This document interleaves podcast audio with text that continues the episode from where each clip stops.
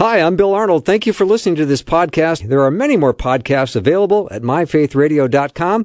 Your support makes this possible. Thank you.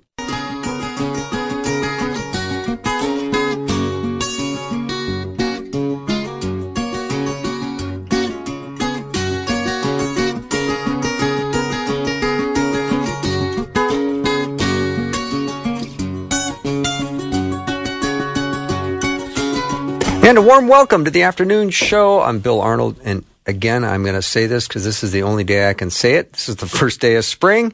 I only get to say this once a year, and I'm so glad to have Dr. Mark Muska as my guest for the full hour, which means ask any question you like. It's called Ask the Professor. He's a retired professor of theology from the University of Northwestern and a dear friend. 877 933 2484. 877 933 2484. I already have great questions coming in. Mark, you ready for me? Yeah. You know, you can talk about spring. It doesn't look like spring out there. I know it doesn't. You got to take it by faith. I know. I you really do, which is mm-hmm. great. All right, let's jump into my first question. And it started in the last half hour. We were talking about Romans chapter 5, Sure. verses 3 and 4. And in verse 4, it says, And perseverance, proven character, and proven character, hope. And the question that came in when that was uh, heard was, um, How does proven character produce hope? Yeah. That's really good. I think so too.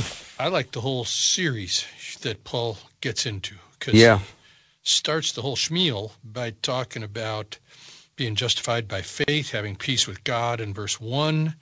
And then he says we have this introduction of our faith into this grace in which we stand. We exult in the hope of the glory of God in verse 2. And he's going to come back to that in verse 4. We exult in the hope of the glory of God. And then he gets into this series. He says, not only this, we also exult in our tribulations, knowing that tribulation brings about perseverance. And that's true. He didn't need to write that, did he? We know that. Mm-hmm. If you go through difficulties and uh, struggles like that, it, it, it, allows us to persevere. And then the verse you talked about, perseverance, proven character, and proven character, hope.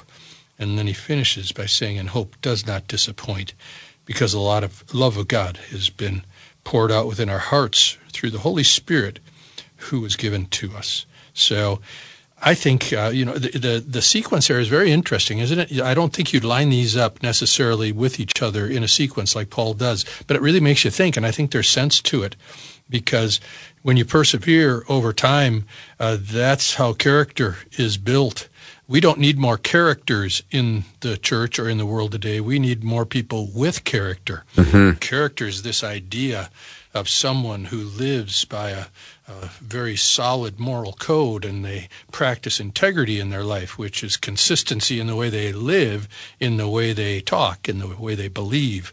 Uh, that's a person of character. I bet if your listeners would think about it for a minute, they could name at least two or three people like that in their lives that bear that kind of testimony. They are just rock solid with proven character, not just character, but proven character I love that. because they come through these tribulations. And that proven character produces hope because we see ourselves and we are changing and the Holy Spirit within us that he gets into there in verse 5 he is transforming us slowly but surely but we see hey you know I didn't mouth off to my friend like I usually do Mm-hmm. I was actually able to show patience and you know what that's one of the fruit of the spirit how about that Yeah. little bit of character building there.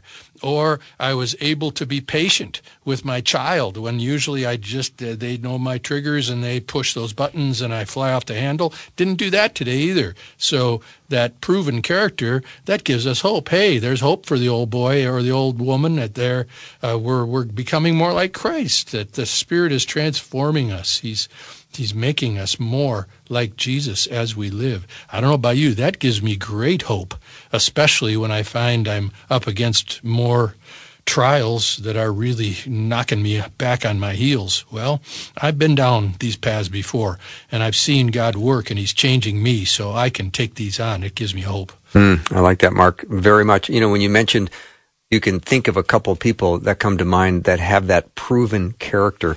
And of course, one popped into my mind, and it's that proven character where I could say predictably 10 times out of 10, I can tell you exactly how he will, would respond.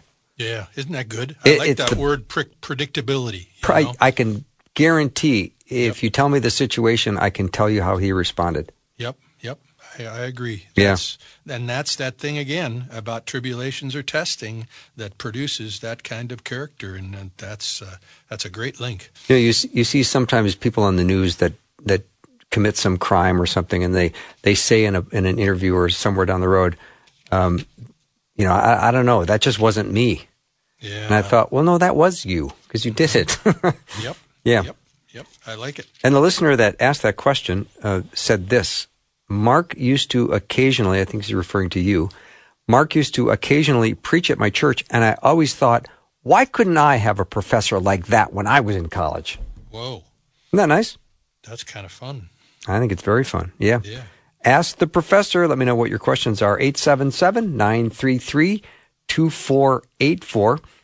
Mark Psalm 37, verse 4 is a great verse. A lot of people know that by heart. Delight in the Lord, and He will give you the desires of your heart. So let's just stop there. There's more to the verse, but let's stop there and say, how do we delight in the Lord? Yeah. Step one.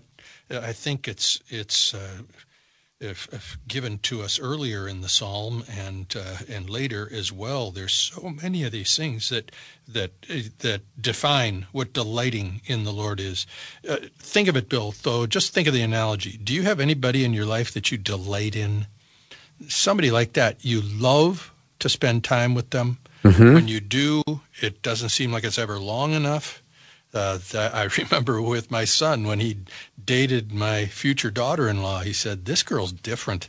We've been together for hours, and the end of the day comes, and I don't want to go home. And usually, I'm kind of spent, you know. So he was delighting in her.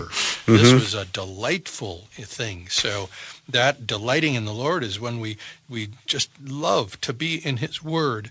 We love to talk with Him about what's going on in our lives, and we bring everything to Him. So there's uh, there's all kinds of things in which we delight in the Lord. Verse one: Do not fret because of evildoers, or be envious toward wrongdoers. That's the way we delight in the Lord.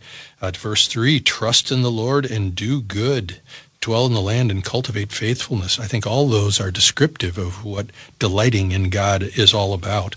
And then the rest of the verse is that he's going to give us the desires of your heart because our desires themselves are going to be molded and shaped as we delight in the Lord.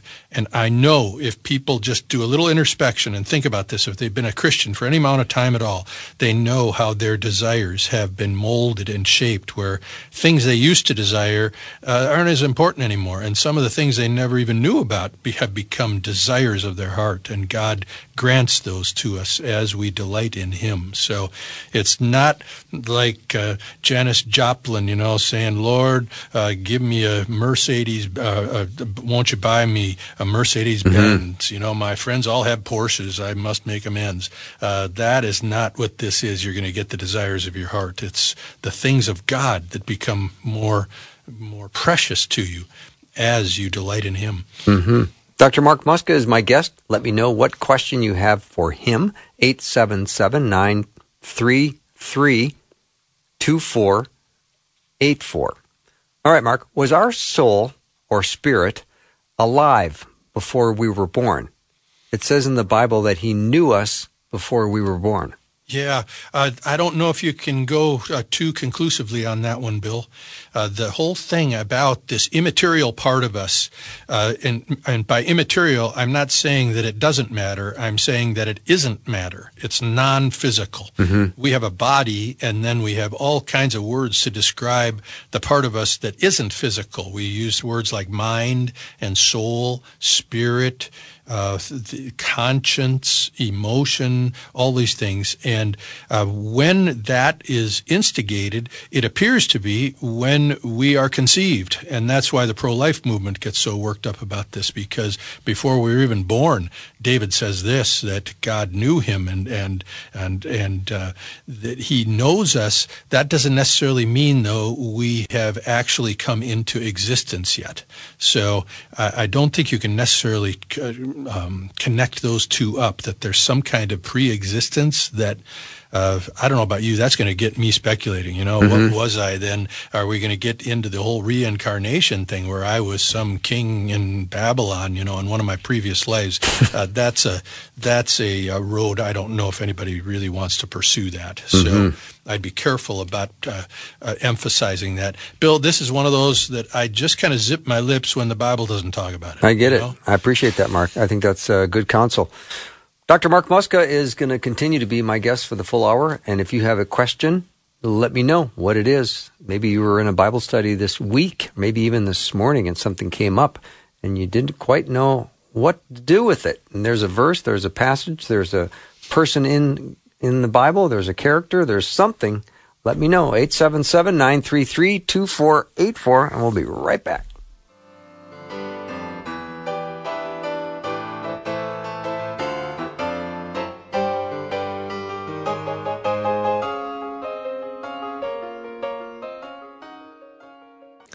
Listen to Faith Radio live or on demand no matter where you go. Download the free Faith Radio app in your App Store today. Great is thy faithfulness. Great is thy faithfulness. Morning by morning, new mercies I see. So glad to be back with Dr. Mark Muska. I love this hour. It's called Ask the Professor. I learned so much. I bet you do too. And I love that there are so many good questions that come in. And hey, they're real. People are thinking, Bill. Not only are they thinking, but they're asking questions yep. that I want to know the answer to myself. That's right. Personally, like, uh, you know, I, I, I love I love this question. Now I got to find it again. Well, you know, while you're finding it, when I was teaching, Bill, I always used to encourage questions in class because I'd say to my students, you know, if you raise your hand and ask a question, sure as shooting, there's going to be five or six people in the class that have the same question, but they're chicken, you know, That's they true. won't raise their hand. That's so true. I, I, love it when okay. people do that. I so. found it. How do you know when God is speaking to you, especially in the time of a critical or important decision in your life? Where like you just really need God to show up and, and give you a clear cut path how do you know when he's speaking to you? Yeah, I'm going to start with the end of what you said there. You want God to give you a clear cut path. Yes. Well, uh, welcome to living by faith, friend. Okay. Uh, I like that, that. That is going to be something where you still make decisions and you have confidence that the God is not misleading you, but you still have to step off and take that step of faith. Mm-hmm. Uh, that uh, we can we can have uh, lots of ways that will help confirm that or cause you to question it if you're uh, making some kind of decision. But first thing I out of the box with that bill is if you want to hear God speaking to you, read the Bible. That's 100% it's going to be there for you you know? A lot of the time in the church today people want these special voices from god to speak to them. Sometimes they want it even audibly that god will uh, say something they can hear and uh, i'm not disputing that that god has certainly done it plenty of times in the bible and there's all kinds of testimonies that god does that but that's uh, fairly rare compared to the reliability that we have when we read God's word. That's mm-hmm. God speaking to us. Mm-hmm. And so if you're thinking about making decisions on that, make sure that you're in God's word and you're you're listening to what he's teaching you through his word because sometimes God will connect things up for you in crazy ways with what you're reading in the Bible and you're going, how did God know that I, I was going to read that today and that just exactly what I'm dealing with I have to make this decision about and you you glorify God for connecting the dots for you and mm-hmm. through His Word. But uh, I am open to the leading of God with qualifications, Bill. That it's something that, especially if the decisions are important, if they're going to uh, uh, involve years of your life. You know, someone is thinking about uh, marriage, for example. That's one of the biggies for people. Uh, that's somebody you're going to be with for a while. And but then, are you going to go on the mission field and spend the next ten years overseas, or are you going to take this job in Seattle that's going to take you away from your family? Mm-hmm. And uh, this, those are big ones. And so, the bigger the decision, the more cautious I am about thinking that I'm going to hear some voice from God. I still ask for it. I still rely on him to lead me, especially in that negative way, Bill, that if I'm screwing this up, Lord, please step in, would you? If right. I'm not getting this right, if I'm not seeing something I need to see in order to make a good and a wise decision, help me with that. Uh, but otherwise, uh, yes, ask the Lord to speak to your heart, to be able to lead you. But those heart things, once you get into the subconscious and hard heart things like that, it's also possible to be misled or misinterpret what we're feeling. And so that's when it's always great to bring in other people and their guidance and their counsel, especially if they got some gray hair or no hair that they've lived a while and they've got mm-hmm. some experience that they can bring things in that you maybe you didn't think about and that will help you if you're making a big decision. And then to uh, uh, definitely involve the other people that might be engaged in this decision with you. It's not just affecting you, but it might be your whole family or it might be a group of people in your church or something. So those are always uh, caution points to so you don't wander off too far and say, "Well, the Lord told me to go and be a pastor in Irian Jaya." Right. Well, that's great. Uh, where is Irian Jaya? I don't know, but he's telling me to do that. Uh, do you have any background in being a pastor or doing anything like that. Nah, not really. So do you see the yellow light flashing here at totally. this point to say be cautious? I'm not saying no, that you I'm not going to close the door to it, but you better be cautious mm-hmm. and cautiously open to the leading of God in those subjective kind of ways. But I'm coming back to it though. You want to hear God's voice, read the Bible. Amen. I love that. All right, Mark, uh, Genesis chapter 6, verse 3. Ooh. Yeah. Genesis 6, verse 3 says that man's days will be numbered to 120 years. But it appears that many after the flood lived much longer. For example, Shem's descendants in chapter 11. Mm-hmm. Is this an inconsistency? No, it's a generalization in the God's uh, uh, his dealing with people because before this, if you read Genesis, these guys lived to whopping ages, you know, of 700, 800, 900 years. And so it, it, it's, it's God saying, uh, I'm going to, I'm to limit that they're not going to have that kind of longevity. But does that mean that somebody's sweating bullets when you're coming up to their 120th birthday and oh man, you know, I'm I'm a goner as soon mm-hmm. as the clock hits midnight on my birthday. I I don't think we can uh, force the text to say something like that. Okay. I like that. Dr. Mark Muska is my guest. Ask the professor 877 933 2484 get real bold and ask any question you like, and we'd be more than happy to try to answer it. Here's an interesting question. When the Lord raises someone from the dead, he mm-hmm. says, Give them something to eat. Yeah. Why? Is being dead make you hungry? I don't know. That's really, you know, that's a mystery, isn't it? I don't think it does, but, you know, I've never been dead, so I don't know. Yeah.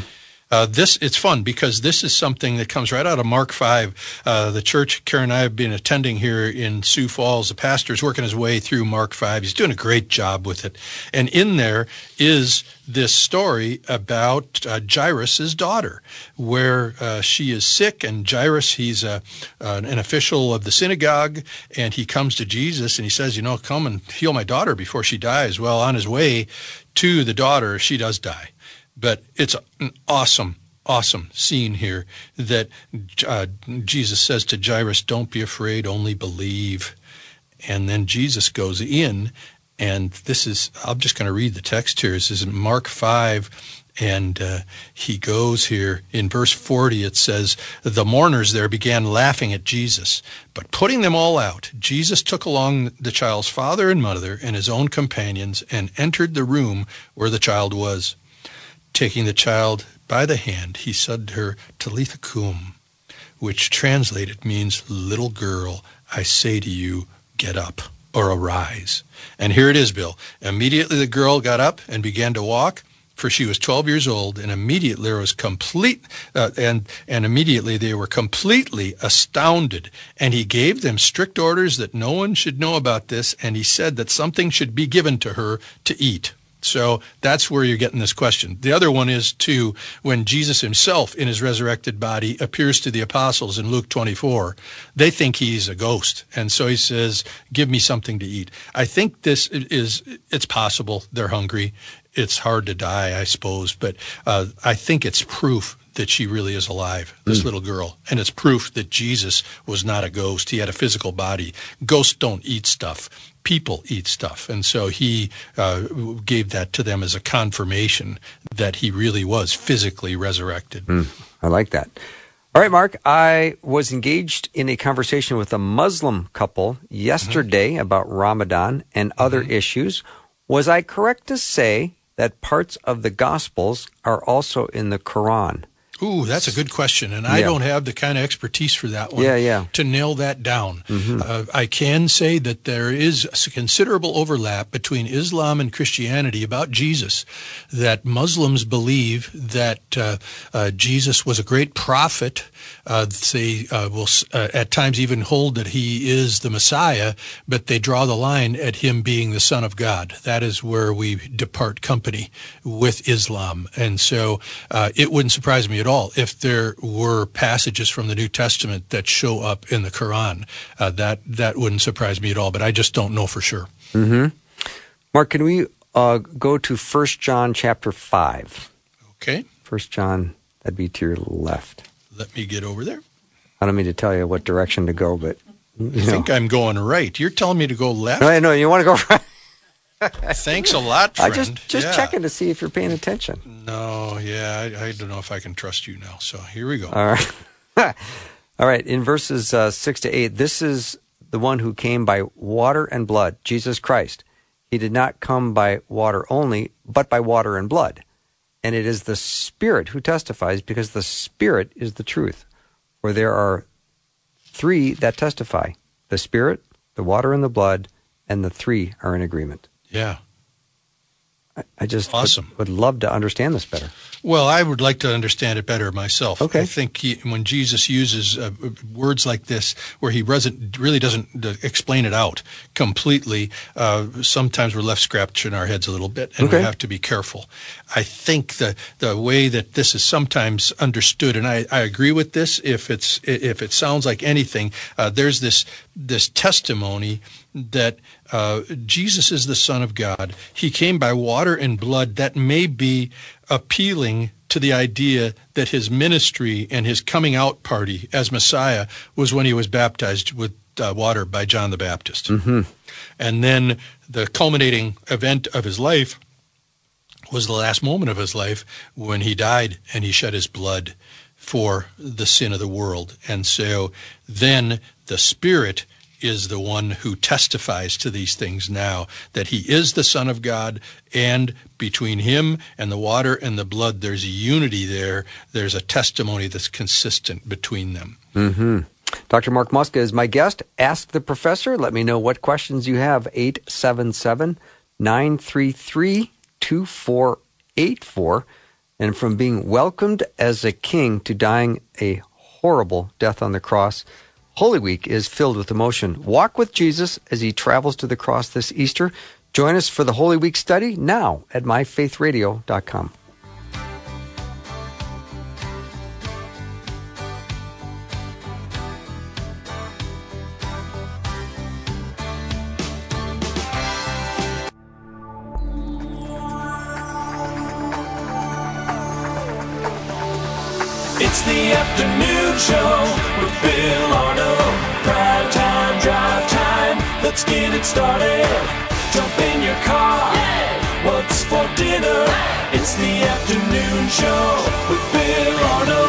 It's a really big deal that you tune in to listen to the show in the afternoon. So from from me to you, thank you very much for making it something that you do when you're in your car or you're home. Maybe you're uh, getting some exercise and you got the earbuds in. But thank you for listening. I really is a, it makes makes me very happy.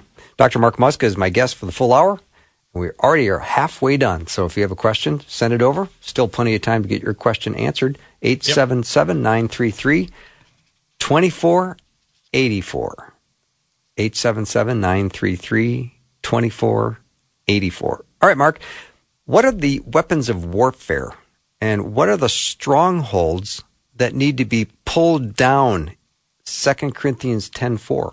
Yeah, let me read it. Please. Paul's talking here about being bold with them uh, when he's absent and meek face to face in chapter 10, verse 1. But then he says in verse 3 For though we walk in the flesh, we do not war according to the flesh. For the weapons of our warfare are not of the flesh, but divinely powerful for the destruction of fortresses. We are destroying speculations and every lofty thing raised up against the knowledge of God, and we are taking every thought captive to the obedience of Christ. Boy, that last phrase is worth memorizing, isn't Mhm, it? sure is. taking every thought captive. And so uh, Paul here is getting into a domain we don't see clearly, but it, that does not make it any less real that this is the spiritual domain. There are things and and uh, creatures that are stacked against us. Thankfully, he tells us a little bit more about that over in Ephesians six, when he's finishing up the book, and he says, "Finally, chapter six, verse ten, finally be strong in the Lord and the strength of His might." Put on the full armor of God so you will be able to stand firm against the schemes of the devil. Our struggle is not against flesh and blood, but against the rulers, the powers, the world forces of this darkness, the spiritual forces of wickedness in the heavenly places. And then he goes on to itemize the full armor of God. In verse 13, therefore take up the full armor of God so you'll be able to resist the evil day, having done everything to stand firm. So he says, gird your loins with truth. Put on the breastplate of righteousness, shod your feet with the preparation of the gospel of peace, take up the shield of faith, where you'll be able to extinguish all the flaming arrows of the evil one, and take on this helmet of salvation and the sword of the Spirit, which is the Word of God. Wow, you know, that can get you going because so much of the time, especially in this naturalistic world we live in today in North America, we dispute this spiritual domain, Bill, and it's uh, it's very dangerous because they are powers that will make us miserable and defeat us if we do not take it to the Lord and trust Him in the midst of this battle. Mm-hmm. Dr. Mark Muska is my guest. 877-933-2484. Ask any question you like. Mark, how did people in the Old Testament experience the Holy Spirit since he was not yet indwelling? Yeah, that's a really good question, and I don't know if I'm going to satisfy with every, everybody with this one uh, because uh, the uh, the teaching on it is fairly sparse in the Old Testament. Uh, that uh, I'm going to start with the New Testament. That one of the things that Jesus made explicit to the disciples, and the disciples made explicit with those who put their faith in the gospel, that one of the great gifts that they would be given is every one of them would receive the presence of the Holy Spirit. And Paul tells us in 1 Corinthians 6 that the Spirit himself lives in our bodies. Every one of us who put our faith in the gospel, that that is something that we all have. Uh, He says, I will pour out my Spirit upon all flesh. Every one of you who puts your faith in the gospel will have this presence of the Spirit with you. In fact, Jesus calls him the companion, that he's right there with you, just like someone walking alongside you for every person who puts their faith in the gospel. You don't see that kind of language used in the Old Testament, Bill that the Spirit's activity, he's obviously involved with creation, he's involved with the giving of God's Word, and the two groups he especially seems to be involved with are the prophets and the kings of Israel. That the first of all, the prophets, it's it's um, recorded many times that the Spirit of God comes upon them and they're given these messages to, to relay to the people from God because of the Spirit's prompting them to give these messages. Uh, we can look at a couple dozen illustrations of that in the Old Testament. And then the kings also, they were one of the of the uh, great gifts of being the king of Israel is that you have the Spirit of God who comes upon you.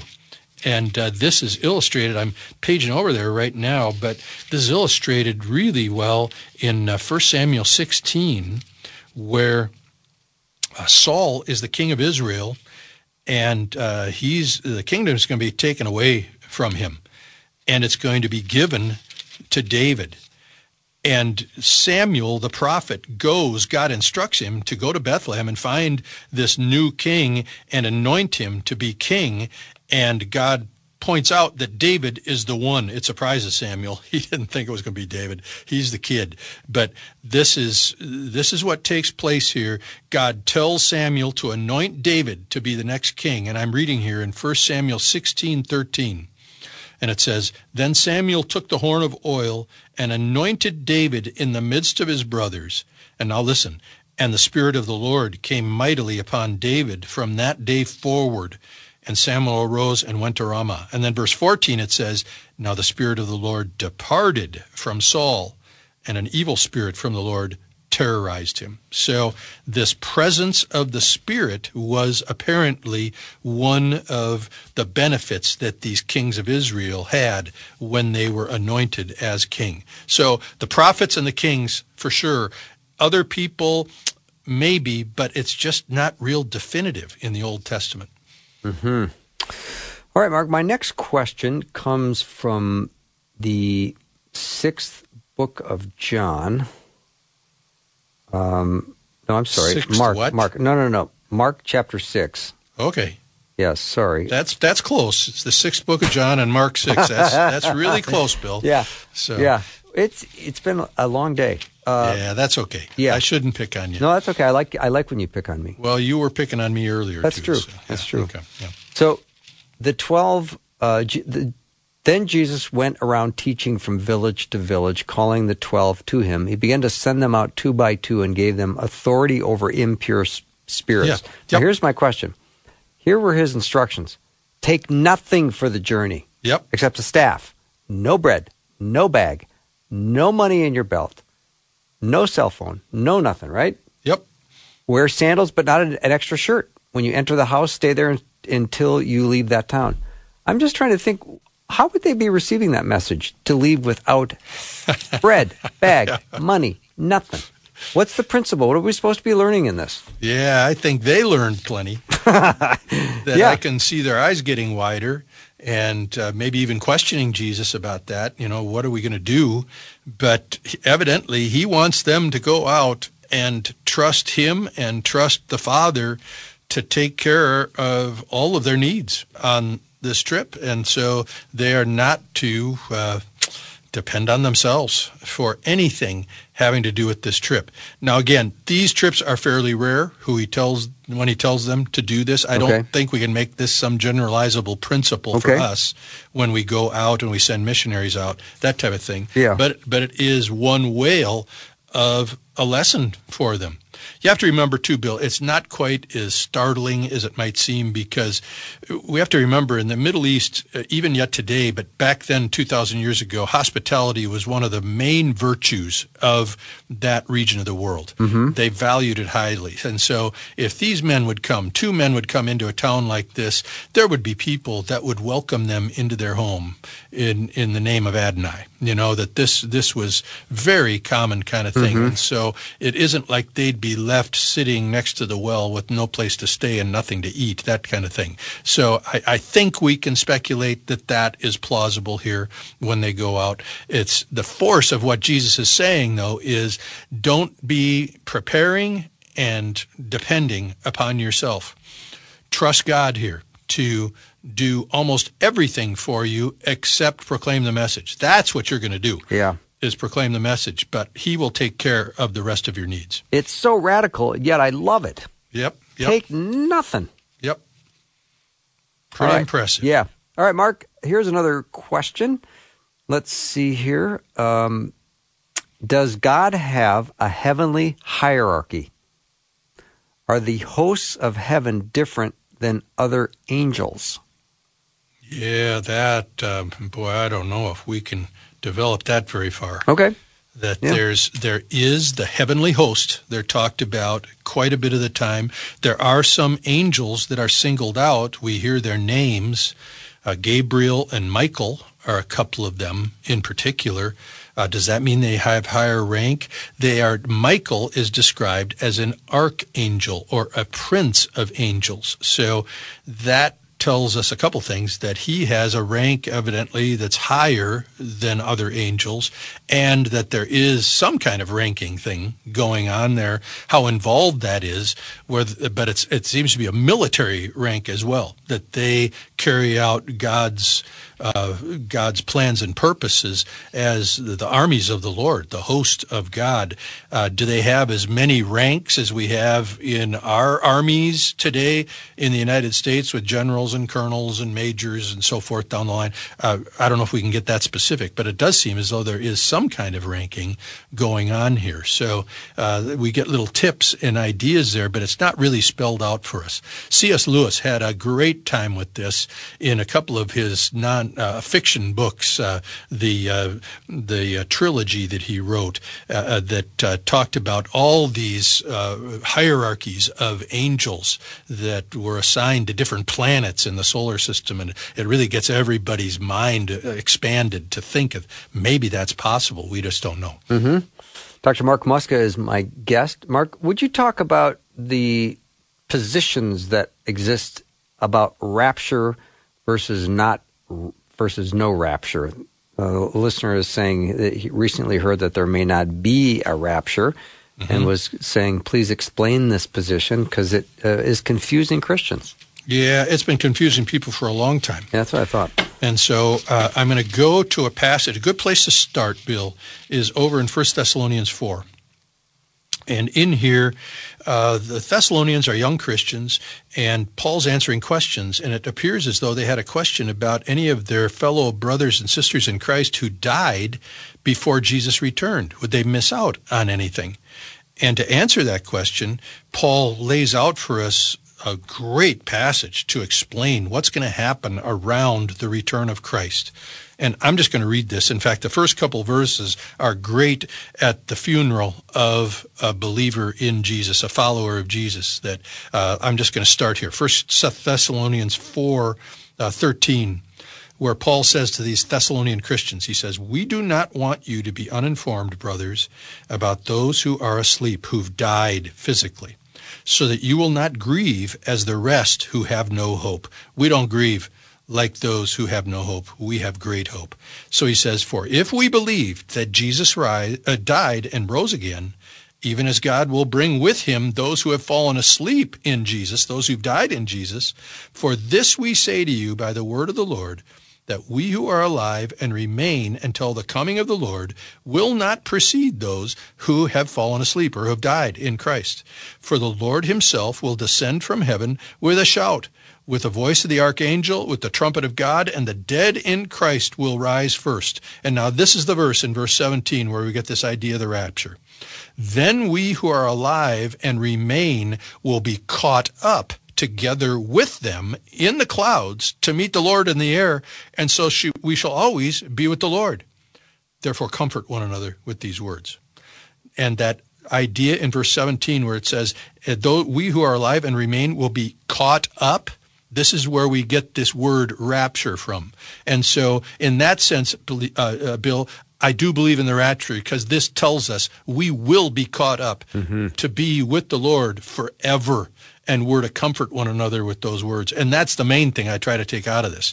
The timing of this rapture is where we get into all kinds of uh, disputes.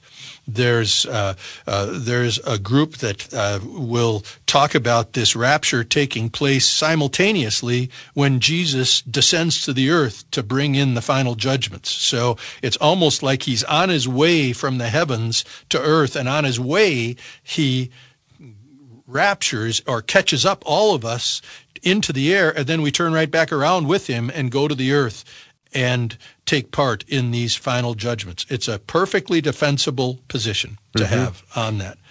Wasn't when Jesus ascended into heaven from the Mount of Olives, Olives Yes. he mm-hmm. was raptured up? I mean, he was caught up Yes. taken up into heaven, wouldn't they have witnessed that as a, a rapture event? I, I suppose, uh, but that's not where all this argument comes from. I, I know, but it's almost like it's a forerunner to what it might be like Oh, when I we're see. raptured. Yep, yep, yep. That that's that's a good point. It's very similar when he ascends into heaven. So that's one of the views to say the rapture and the second coming of Christ are virtually simultaneous. They happen one right on top of the other. The other major view of this, and remember, anybody who believes the scripture believes we're going to be caught up to be with the Lord and we're going to be with him forever. Yay. So this is a discussion among everybody who believes that, okay? Yeah.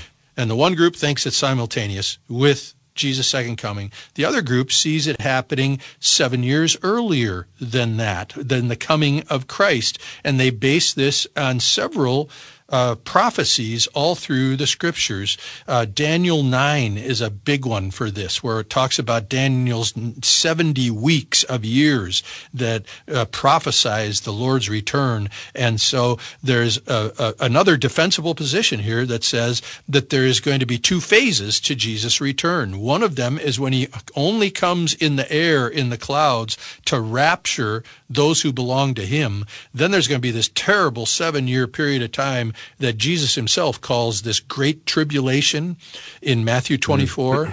And at the end of that tribulation is when Jesus returns with everybody else and judges the earth. All right, Mark, we're getting in trouble with Rosie here. We have to take a break. right. We'll be right Oh, back. Ask the professor, 877 933 2484.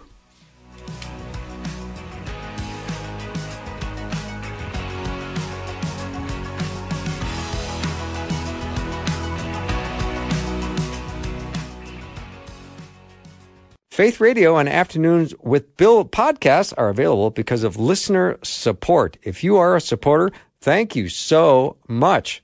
Becoming a supporter today by visiting myfaithradio.com.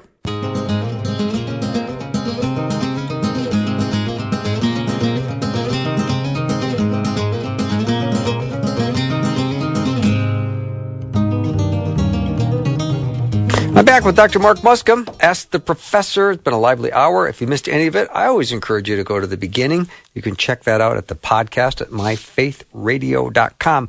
Mark, I bet you've got a couple concluding thoughts as we started a discussion about the rapture, and I know you've got a couple more things to say, so please. Yeah, uh, uh, just uh, we we got uh, uh, cut off a little early there, but I would just summarize, Bill, by saying people who believe the Bible believe that we're going to be caught up to be with Christ and be with Him forever, and that's what I like to emphasize. The timing of that to me isn't nearly so as important as the reality that it's going to happen. And so for those who discuss this, I hope you don't get into arguments and start breaking fellowship and all that kind of stuff over these ideas about the timing of this rapture or this being taken up. It, it isn't worth it. Uh, that we, we need to major on the majors here. Jesus is coming for us and we're going to be forever with him. That's what the most important thing is to remember. All right, in John chapter 6, I'm, I'm getting back to the sixth chapter of John, so Sure. I, I am still going to talk about this. In verse 29, it says, Jesus answered and said to them, This is the work of God, that you believe in him whom he has sent. Mhm. So let's talk about the works of God. Yeah. How do we Okay. accomplish the works of God? Well, let's get the context in here because Jesus, that, that that's kind of halfway in the conversation I know. here. So I'm going to go back to verse 26 here, where Jesus it says, Jesus answered them, the people, and said, Truly, truly, I say to you, you seek me not because you saw signs, but because you are uh, you ate the loaves and were filled. Didn't we talk about that last time? I think we did. For do not work for the food which perishes, but for the food which endures to eternal life, which the Son of Man will give to you. For on him the Father God has set his seal. And now this is where they ask this. Therefore they said to him, What shall we do so that we may work the works of God? And then he says, Jesus answered and said to them, This is the work of God, that you believe in him whom he has sent. So the, you're not going to earn anything here, some kind of wage. Doesn't it sound like Romans 6:23 mm-hmm. that the wages of sin is death? If you want to earn something, you're going to die. But the free gift of God is eternal life through Jesus Christ our Lord. And so Jesus is trying to make a point here. You're not going to work for anything to get this other than to put your trust in the gospel. You got to depend on me that I am the source of forgiveness of sins and peace with God, not anything you can do to somehow compile brownie points with God where you, it'll make you acceptable to God. Doesn't work. So good. All right, Mark, let me get this passage. I will read it. It is Hebrews chapter 3, and in verse 13, it says, But encourage one another daily as long as it is called today, Yeah. so that none of you may be hardened by sin's deceitfulness. I, I think we should be talking about this every day.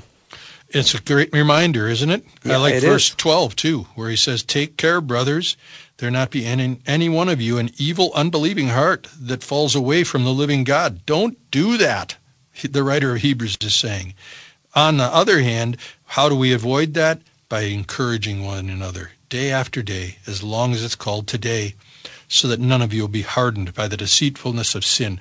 You know, it seems like encouragement is on short supply, doesn't I, it, Bill? I agree, Mark. I, if you want critics and cynics and all that, they're a dime a dozen. Everybody can tell you the seven things that the pastor screwed up in his sermon last Sunday, but uh, we have to have a whole month for encouraging pastors. Otherwise, we don't think of it. And that's uh, that's just one of many things where we we need to encourage each other. Hey, you know, you're struggling, but you know Christ. I remember you put your faith in the gospel uh, seven years ago, and you've been walking with God. So don't give up the ship. Well, thanks a lot, brother. I needed to hear that. You know, that that kind of encouragement is priceless, and yet it seems it's so hard for us to uh, to uh, come across with that kind of encouragement. I bet again we've talked about this a couple of times today, but I would guess that the listeners can think of those two or three encouragers in their life, and as they think of them, they smile because they cherish them. They're wonderful. Mark in the in the Gospel of Mark, the Yeah. word immediately, the English word immediately, uh, shows up at least thirty-five times. I mean, Peter and Andrew immediately leave their nets to follow the Lord. It seems like the word immediately is used all the time in Mark. What's up with that? Yeah, I like it because Mark, he's kind of got some action going. He you does. Know? That he, he, he really loves to keep things moving.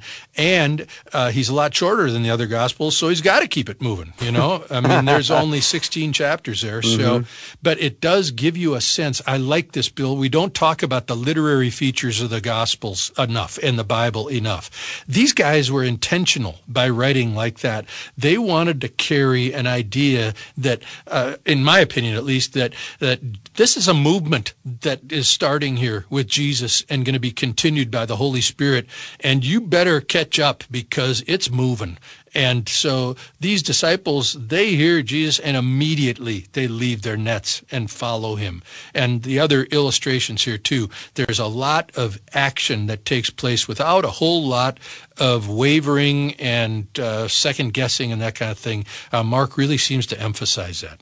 And so he's really using this word to to signal the the importance of what he's saying and whatever event he's talking about. He wants you to. It's a is it just a literary technique he's using? Hey, pay attention. This is important. Yep, and not just this is important, but get moving here. Get moving. Yeah. You know, the church isn't supposed to be an institution; it's supposed to be a movement. So this brings that out. Yeah. Well, that, that's a fun way to end, Mark. Thank you again for being uh, such an amazing guest and friend. I know you've probably got another uh, 30 seconds. Do you have a, a person you'd like to shout out? Oh, I to? do. My friend Herb, and uh, affectionately called Turb, but Herb is battle, battling leukemia, and he's in the war with his wife Donna. They are soldiers uh, for God and believing Him by faith. And so, people, you want to pray for somebody who's sick. Uh, Herb is in a battle. It's going to be going on for a while, but he's doing great, and there's good signs of the chemo doing what it's supposed to do. And so, uh, I just uh, I I love those two, and I I pray. Uh, my wife and I pray for them uh, th- that they can can see God work in their lives, uh, regardless of what direction this goes. Yeah, that's a wonderful. You're a wonderful friend, Mark, uh, for loving Herb and Donna the way you are, and I know that story can be replicated many, many, many, many times by listeners right now. So Yep. thank you for that, and enjoy the rest of your uh, first day of spring in Sioux Falls. God bless you and God- Rosie too. So. God bless. Yep, indeed. Yep. Thank you so much. Dr. Mark Muska has been my guest. If you want to make sure you don't miss anything from today's show, you can check out the podcast. It's available a couple hours, hopefully, after the show. You can find that at myfaithradio.com. Thank you for joining me today. I just love being with you. See you tomorrow.